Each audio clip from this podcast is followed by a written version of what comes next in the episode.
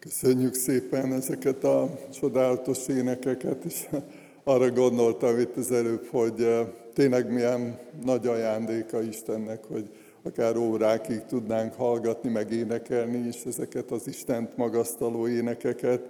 Nagy, nagy ajándék, ami gazdaggá teszi a lelkünket, ami megnyugtat, ami békét ad, örömre hangol minket.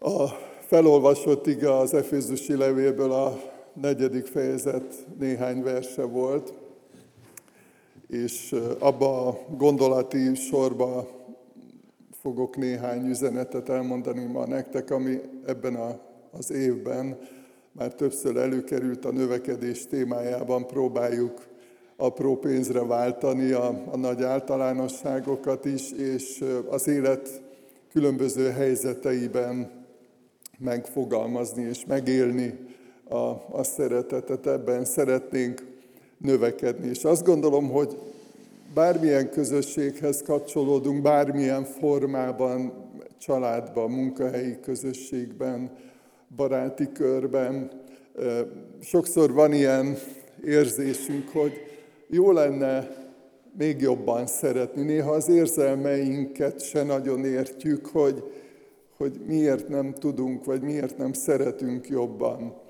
És azt gondolom, hogy ez egy egészséges dolog, hogyha ha van bennünk ebbre, ebben is egy ilyen többre vágyás, és nem csak az érzelmek szintjén, hanem hogy hogyan tudjuk kifejezni a szeretetünket, kimutatni egymás felé, vagy azok felé, akiket Isten ránk bízott. És nyilván, hogy ha ezeket így végig gondoljuk, akkor mindjárt egyértelmű, hogy, hogy igen, van hova fejlődnünk, van hova növekednünk. És először egy idézetet szeretnék nektek levetíteni, meg elolvasni. Ezt azért választottam egyrészt, mert hozzám nagyon közel áll ez a gondolat, másrészt egy kicsit amiatt is, gondba voltam, vagy voltunk, vagy vagyunk, akik ebben a témában bármikor is megszólalunk, vagy írunk valamit, hogy elképesztő nagy a szakirodalma, meg az irodalma ennek a témának, a szeretetnek, a kapcsolódásnak, a kötődésnek, és egy néhány perces tanításban nehéz összefoglalni minden fontos dolgot, úgyhogy most azt választottam, hogy néhány üzenetet megfogalmazok nektek erről.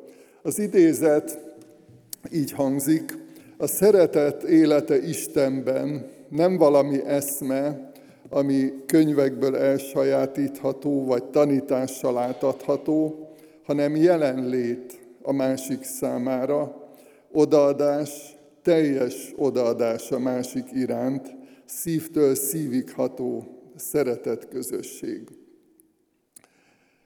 Aláhúztam azokat a jellemzőket, amik meghatározzák ezt a, az üzenetet, ezt a gondolatot, és azért is nagyon közel van a szívemhez ez a gondolat, vagy ez a hosszabb mondat, mert Krisztusra mutat, előrevetíti Krisztusnak a valóságát, és gondoljatok arra, hogy, hogy amikor megígérte az örökkévaló Isten a, a megváltót, akkor a, a proféta azt mondta, hogy az egyik neve az lesz, hogy Immanuel, hogy velünk az Isten. Ezt élték meg, és ezt éltük meg mi is Jézus Krisztussal való kapcsolatunkban, hogy, hogy velünk van a Szentlélek által. Más egy kicsit, mint a tanítványok életében, akik mellett ott állt, akik hallották, amikor beszélt, vagy látták, amikor csinált valamit, tehát együtt voltak ilyen értelemben, mint egy tanítványi közösség, de azt mondta az Úr Jézus, hogy, hogy a Szentlélek által veletek maradok minden nap a világ végezetéig. Az odaadás tekintetében meg elég, hogyha a keresztre gondolunk, az ő önfeláldozó szeretetére. Már az is egy hatalmas dolog volt, hogy ő vállalta a földi életet, a földi élettel együtt járó korlátokat, szenvedés, nehézségeket, de odaadta magát, feláldozta magát, és a Golgotai kereszten, amikor ártatlanul kivégezték, magára vállalta az egész világ bűneit, a mi vétkeinket is, odaadta, oda áldozta magát. És a szeretet közösséget akkor is megélte a tanítványokkal, és azóta is, és olyannyira fontos ez a gondolat és ez a valóság, a szeretetnek a valósága, hogy az Úr Jézus azt mondta a tanítványainak, hogy a, a, a Krisztus gyülekezetének az ismertetőjele az a szeretet lesz. Azt mondja, arról fogja megtudni mindenki, hogy a tanítványaim vagytok, hogyha szeretitek egymást. Nem elméletek szintjén, nem a filozófiák szintjén, hanem az élet megvalósuló folyamatában és cselekedeteiben kiábrálózolódik, és nyilván az érzelmek szintjén is ez a fajta a szeretet közösség. Hogyan szeretünk? Egy eh, nagyon megrendítő élményemet hadosszam meg veletek. Egyszer eh, jöttem haza, és eh, jött egy lány, aki itt lakott akkor a diákotthonba, és nézem, hogy tiszta vér a, a ruhája, a keze. Hát mondom, mi történt veled? És akkor mondta, hogy hát a Veselény utcai villamos megállóban, ahogy leszállt a, a villamosról, látta, hogy, hogy elütnek egy nénit, egy autó elüt, elütött egy, egy idős nénit, és akkor mindjárt oda ment mellé, eszméleténél volt a néni, de nagyon vérzett, és segített, és beszélgetett vele, és, és megvárta a mentőket, átadta nekik, és olyan, olyan meg, megrendítő volt látni ezeket a, a jeleket rajta, hogy, hogy a közeledésnek, vagy a közelségnek egy olyan mélységét élte meg, amikor megérintett, vagy átölelt valakit, aki ilyen, ilyen bajba került. És, és valahol a szeretetnek ez a, a valósága, hogy jelen vagyunk, ott vagyunk egymás életében, és nagyon elgondolkodtató, ez a fogalom, erről is sokat hallottunk, már most nem akarok erről többet mondani, csak megemlítem a társas magánynak a veszélye vagy a kísértése, hogy lehet, hogy egyébként valaki egy családban, nagy családban él, vagy nagy közösségben, vagy nagy munkahelyi közösségben, és mégis egyedül van, mégis egyedül érzi magát. És Krisztus közel jött hozzánk. Krisztus odaadó módon szeret minket, és beemelt, behívott, bekapcsolt ebbe a szeretet közösségbe. Most a felsorolás szintjén néhány alapelvet hadd mondjak el, hogy a szeretetben hogyan lehet növekedni. Nyilván erre majd még egy igét is fogok mondani, de most így megemlítem, hogy az Istennel való személyes kapcsolat az, amiből meríthetünk érzelmeket is, értelmet, bölcsességet, ötleteket, együttérzést. Fontos szempont a, a Szentírásnak, az isteni kijelentésnek az ismerete, mert hogy nagyon sokféle elmélet létezik a szeretetről, amit leírtak, és nagyon sok olyan szemlélet létezik bennünk, emberekben, különböző szemlélet, ami, ami nem biztos, hogy összhangban van a Szentírással. De gondolunk valamit a, a szeretetről. És hogyha szeretnénk fejlődni, növekedni a szeretetben, az emberi kapcsolataink megélésében, akkor, akkor fontos megtanulni Istentől az ő gondolatait, az ő alapelveit. Nem mindig könnyű abból a szempontból, hogy azt írja Isten igé, hogy az én gondolataim magasabbak a ti gondolataitoknál. Tehát magasabb rendű az isteni szemlélet és gondolkozásmód. Azt mondja, hogy Pálapostól így fogalmaz, hogy bennünk a Krisztus gondolatai vannak. Úgy is mondhatnánk, hogy fordíthatnánk, hogy bennünk a Krisztus szemlélete van, ahogy, ahogy gondolkodunk az őszintesség ugye az igazsággal kapcsolatban is jelzi Pálapostól, hogy, hogy nem lehet önmagában és mindentől elkülönülten gondolkodni a szeretetről. És ezt főleg akik esetleg gyerekeket nevelnek, vagy akár bármilyen emberi munkahelyi közösségben is nagyon izgalmas kérdés, hogy, hogy mennyire vállaljuk fel a gondolatainkat, az érzéseinket, vagy Krisztus tanítványoként az igazságot, hogy mit tanultunk Istentől, és őszintén megfogalmazni. Néha egyébként lehet, hogy ijesztő, hogyha megkérdezed valakitől, hogy hogy van, és azt mondja, hogy rosszul, akkor lehet, hogy megijedünk, de, de sokszor nem tudom, ti hogy vagytok vele, én nagyon sokszor ilyenkor azt mondtam, hogy hát jól vagyok, mert nem akartam belebonyolódni ilyen nehéz kérdésekbe, hogy most akkor mi a helyzet. És, és a, szeretet kapcsolatban ez egy fontos szempont, amikor a valóságot kitárjuk a, a magunk szívében. Ugyanúgy az együttérzés is, a szeretetnek egy nagyon fontos alapelve vagy alapértéke, amikor beleérzünk, bele gondolunk valakinek a helyzetébe. És van még egy nagyon izgalmas dolog, ami, amire szintén nincs igazából elég idő, hogy teljesen részletességgel ma kifejtsük, de van bennem egy olyan gondolat, hogy erről mindenképpen egyszer bővebben és hosszabban jó lenne beszélni, gondolkodni, hogy, hogy milyen szerepe van például a kapcsolatainkban, a szeretet kapcsolatainkban a tudatos döntéseknek. Mert hogy legtöbbször a szeretettel kapcsolatban az érzelmeinkre gondolunk, és ritkán kapcsoljuk össze azzal, hogy néha a szeretet nagyon tudatos lépéseket követel.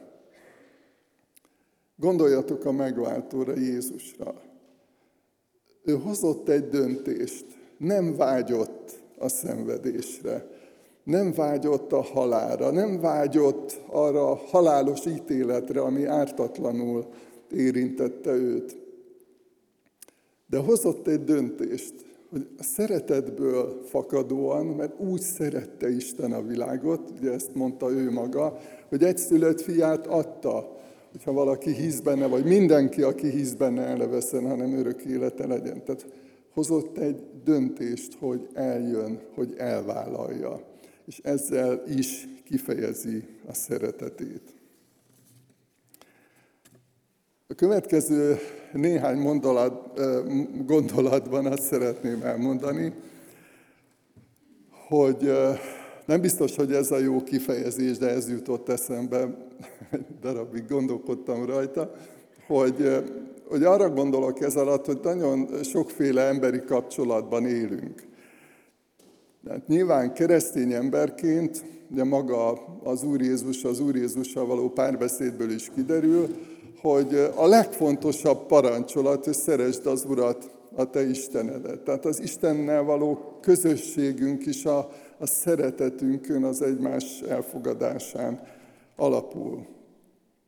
Aztán vannak hozzánk tartozók, családtagok, akikkel megélünk egyfajta emberi kapcsolatot, nyilván más, mint az Isten hitünkben megjelenő Istennel való szeretetközösség, más kép szeretünk. De mondhatjuk azt, hogy a, a tanítványi közösségben biztos ti is jártatok már úgy, hogy valahova máshova elmentetek egy, egy keresztény gyülekezetbe, valakivel elkezdtetek beszélgetni, vadidegen, soha nem láttátok előtte, és, és azt éreztétek, hogy ez nagyon jó, annyira jó vele beszélgetni, együtt imádkozni, együtt énekelni. Egyből megszületett ez a fajta szeretet, mert a, a ráhangolódása, hogy összehangolódunk Jézus Krisztusban, ez megérint minket, és egymásra találunk. Aztán a felebaráti szeretet. Mondhatom a, a szomszédokat, vagy ismerősöket, vagy azokat, akikkel valamilyen ok miatt egyfajta kapcsolatban, vagy kapcsolatrendszerben élünk, nem hozzátartozóink, nem testvéreink a Krisztusban, de mégis ugye az Úr Jézus azt mondja, hogy szelesd fele barátodat, mint magadat, tehát velük kapcsolatban is van egy ilyen érzésünk és meggyőződésünk, hogy becsüljük, szeretjük őket. Nyilván másképp, tehát másképp szeretjük Istent, másképp szeretjük a családtagjainkat, és másképp szeretjük a szomszédainkat, vagy a munkatársainkat, vagy az iskola társainkat. Tehát ilyen értelemben van különbség, sőt, az Úr Jézus egészen addig elmegy, hogy szeressétek a ti ellenségeiteket, és imádkozzatok azokért, akik titeket gyűlölnek, vagy titeket bántanak. És itt szeretném azt a gondolatot újra felhozni, hogy, hogy az érzelmeink nem feltétlenül függnek össze a, a cselekedeteinkkel. Nyilván, ha megbántanak, vagy megrágalmaznak.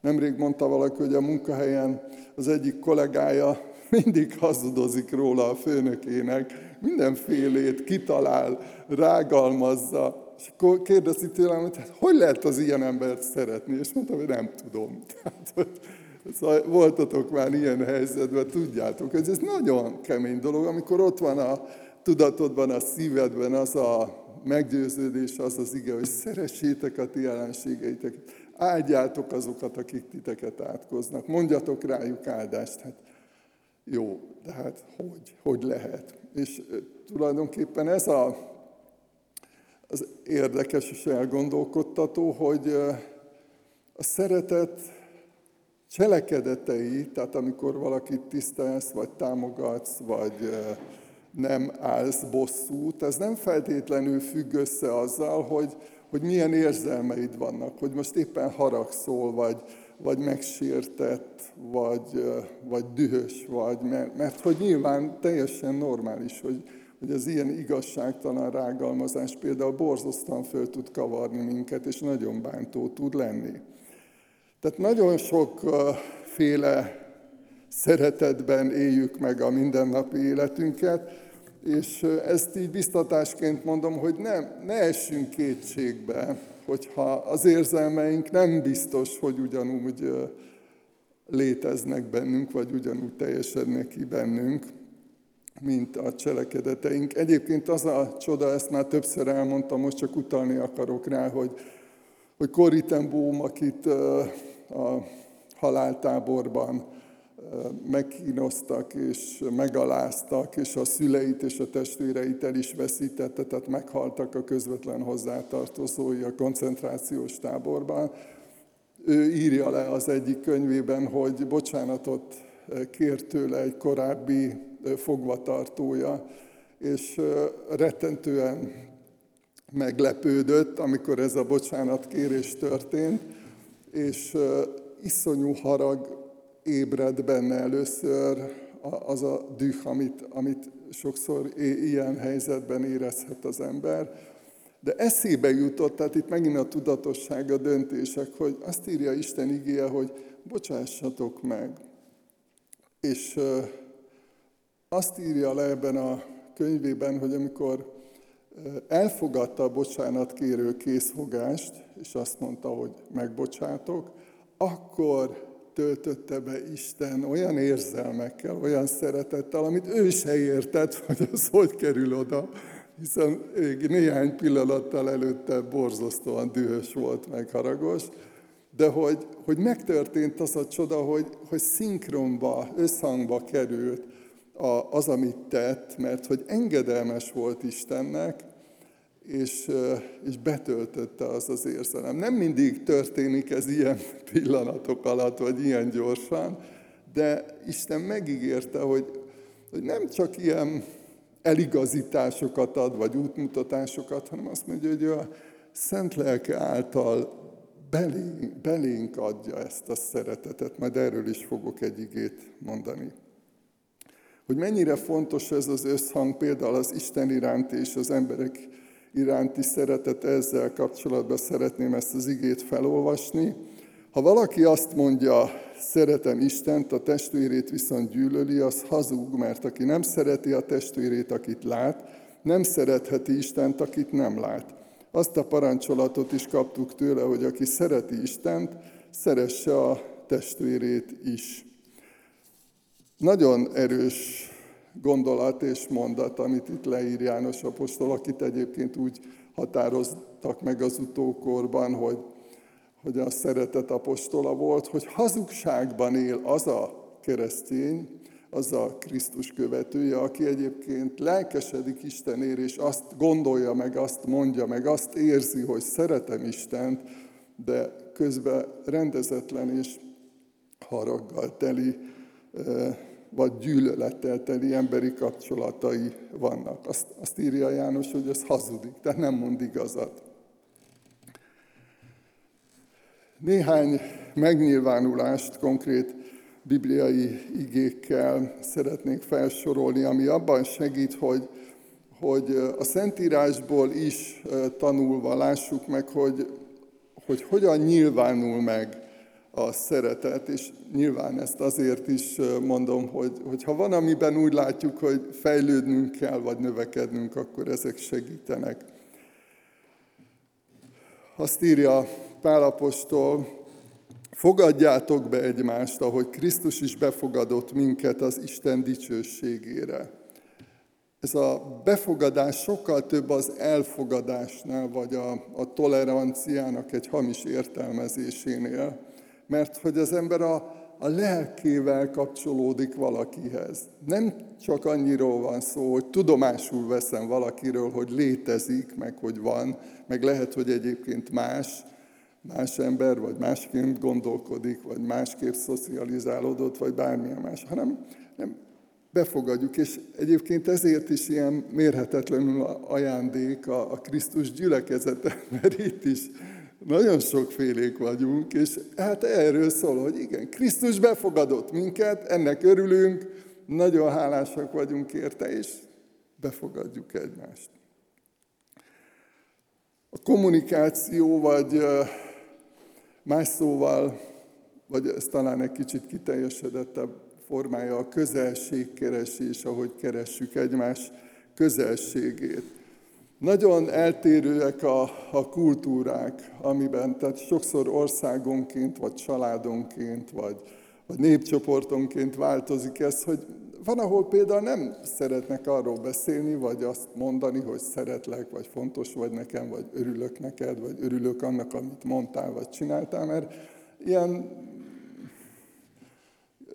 ilyen udvarlásnak tűnik, vagy fölösleges lépéseknek. Sok olyan kultúra van, ahol ezt nem, nem nagyon gyakorolják. De figyeljétek meg, hogy a, a Bibliában számtalan példa van arra, ahol, ahol Isten jelzi, hogy szeret minket, kommunikálja, és tudomásunkra hozza. Akarja, hogy tudjuk, hogy fontosak vagyunk neki. Nagyon megdöbbentő Malakiás proféta könyvének az eleje, úgy kezdődik az első mondat, gondoljátok el, hogy Malakiás ítéletes proféciája. Szeretlek benneteket, így szól az Úr. Tehát Isten mond egy, egy ítéletet, egy leleplező ítéletet, és hát így kezdi, hogy hát egyébként fontos, hogy tudjátok, hogy szeretlek titeket, és lehet, hogy ezért is mondok most ilyen súlyos dolgokat, hogy, hogy segítsek ezzel is nektek.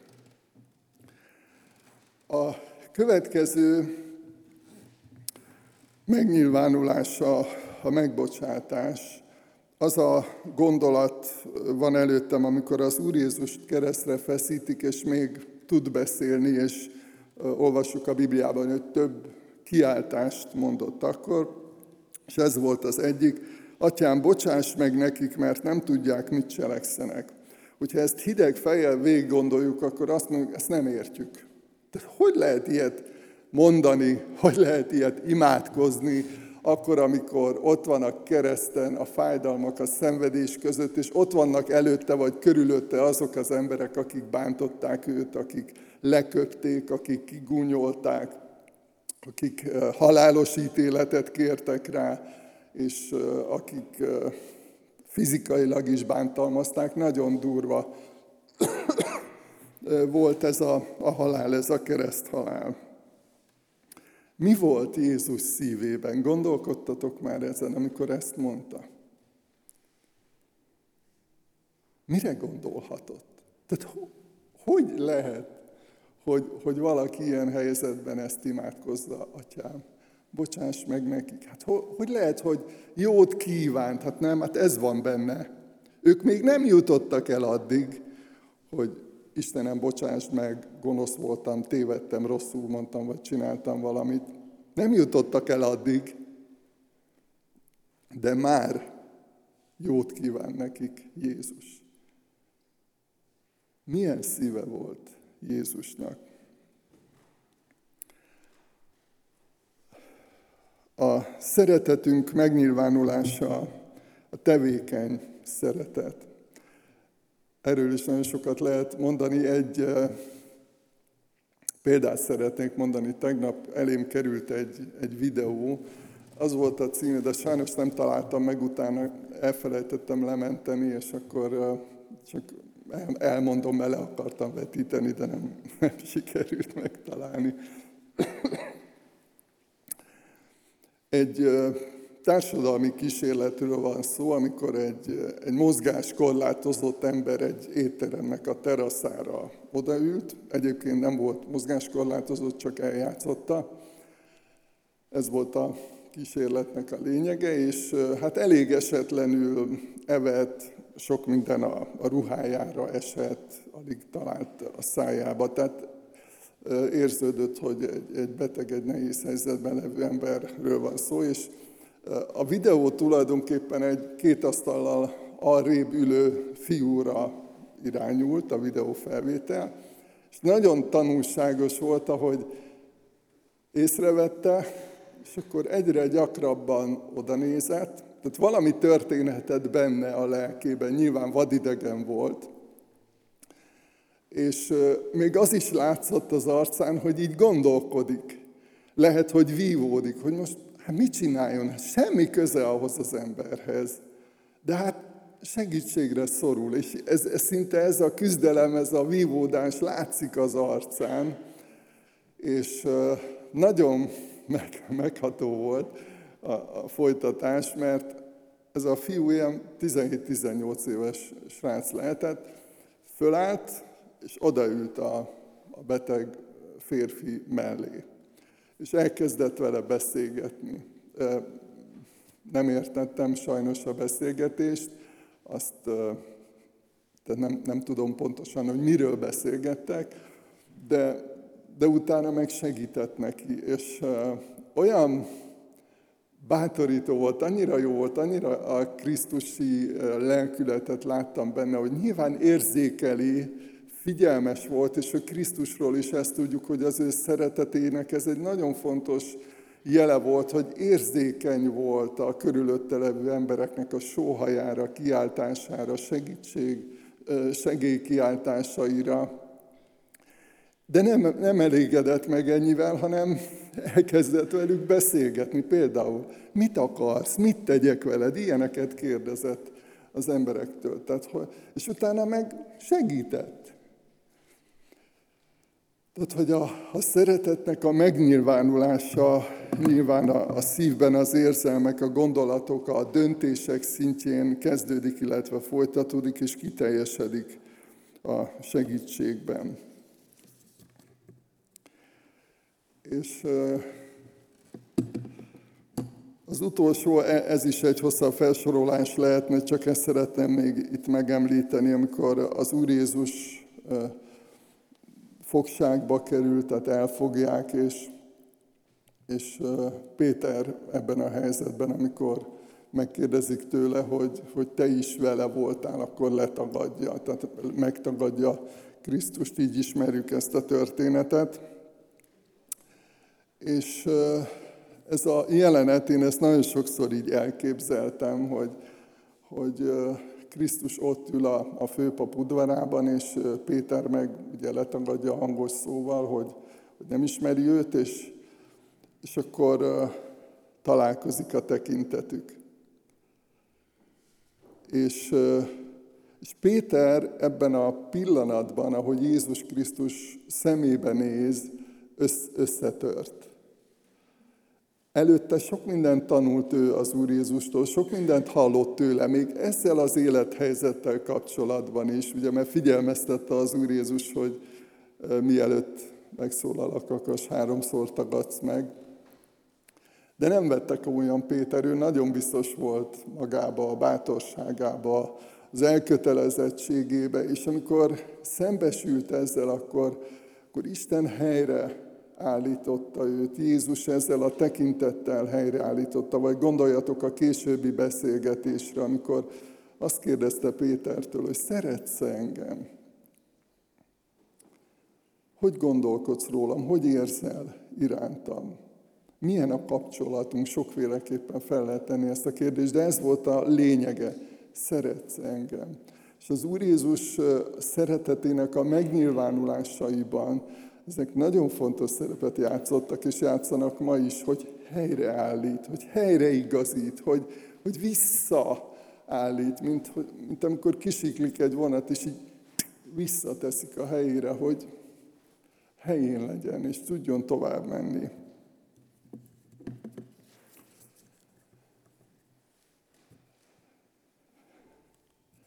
Egy idézet, és utána még két igevers, amit szeretnék elmondani. Növekedni annyit jelent, mint kiemelkedni abból a szűk látókörből, amelyet kényünk, kedvünk, a rokonszenv és ellenszenv korlátoz, hogy korlátlan odaadással induljunk el a végtelenre táguló távlatok felé, a mindenkit átölelő szeretet irányába, ahol mindenkit szeretünk, és mindenki boldogságát akarjuk. Ezt inkább most nem kezdem el magyarázni, ha valaki kéri, akkor majd elküldöm, és lehet rajta gondolkodni. Elképesztően gazdag üzenet van ebben is. Honnan merítsünk szeretetet, honnan kapunk szeretetet. Szintén János Apostol írja, hogy mi azért szeretünk, mert ő előbb szeretett minket. Tehát egy meglevő kapcsolatból merítünk előtt az Istennel való közösségünkből, és ez egy fontos üzenet ebben is, ebben a gondolatban is, hogy Isten megelőzött minket, ez a megelőlegező szeretet, amivel Krisztus közelít hozzánk. És hogy ez hogy lehet a miénk? A Szentlélek által, azt írja Pálapostól, a szívünkbe áradt az Isten szeretete a nekünk adatott Szentlélek által. Ha azt érezzük, hogy nem tudunk szeretni, vagy nem tudunk elég jól szeretni, teljesen igazunk van. Jól gondoljuk. De itt van ez a, ez a bátorítás, hogy Isten a nekünk adatott Szentlélek által, ahogy újjászült, ahogy betöltött minket, ahogy a gondolataival, a, a szeretetével, az erejével, a bölcsességével elhalmoz, és betölt minket, feltölt, mint amikor egy, egy autó újra tele lesz benzinnel, és tovább tud menni. Szívünkbe áradt az Isten szeretete azon túl, hogy a, a megváltás, a bűnbocsánat ajándékát átvettük, annak a gyökere, annak a magyarázata is Isten szeretete, de hogy tovább tudjunk menni ez a Szentlélek által nekünk adott isteni szeretet. És a záró ige, amit szintén jól tudtok, ismertek, Nincs senkiben nagyobb szeretet annál, mint ha valaki életét adja a barátaiért. Az Úr Jézus a tanítványoknak mondta ezt. Ők még akkor ezt nem értették pontosan. Voltak kérdéseik, voltak egyébként elképzeléseik a messiásról, az uralkodó messiásról, az Isten országának a helyreállításáról, és az Úr Jézus oda vonzza, oda hívja az ő figyelmüket, hogy ez, ez a lényeg, ez a csúcs, ez a szeretet, ami őt a, a keresztre vitte, az odaadás, az önfeláldozás. Amikor válaszolunk, akkor egy néhány pillanatig csendben, közösen válaszoljunk Istennek, és utána majd újra énekelni fogunk.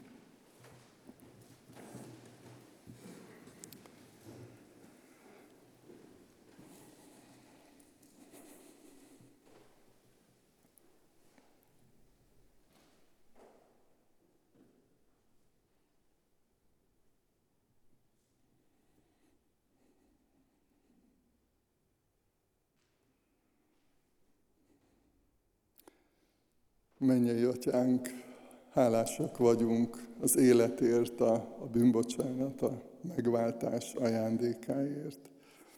És köszönjük neked, hogy szeretetből adtál életet nekünk, és szeretetből bocsátottad meg a bűneinket, és köszönjük, hogy sokféle módon megüzented és kifejezted azt, hogy szeretsz minket, és fontosak vagyunk neked. És hálát adunk azért, hogy megajándékoztál minket olyan emberi kapcsolatokkal is, amiben megéljük a tőled ajándékba kapott szeretetet, és köszönjük, hogy a Szentlélek által betöltesz minket a te szereteteddel. Imádkozunk azért, hogy segíts beszélni erről, kommunikálni, jelezni, kifejezni a mi szeretetünket. És imádkozunk azért is, hogy a te tanítványaid közösségében, a gyülekezetben is megvalósuljon ez a csoda, hogy ismertető jelünk a szeretet, a tőled ajándékba kapott szeretet. Urunk, őrizd meg attól, hogy csak egy jelszó legyen, egy hangzatos jelszó. Segíts, hogy tényleg a szívünk gondolatai, a szívünk érzései, a, a meggyőződésünk szintjén erősen jelen legyen a, a mindennapjainkban a tőled ajándékba kapott szeretet, és imádkozunk azért, hogy ennek legyenek további gyümölcsei, jó eredményei, ahogy megérzik a te szeretetedet mindazok, akik keresnek téged, akiknek szükségük van a te támogatásodra, a te ajándékaidra. Köszönjük, hogy figyelsz ránk, és így bizalommal imádkozhatunk. Amen.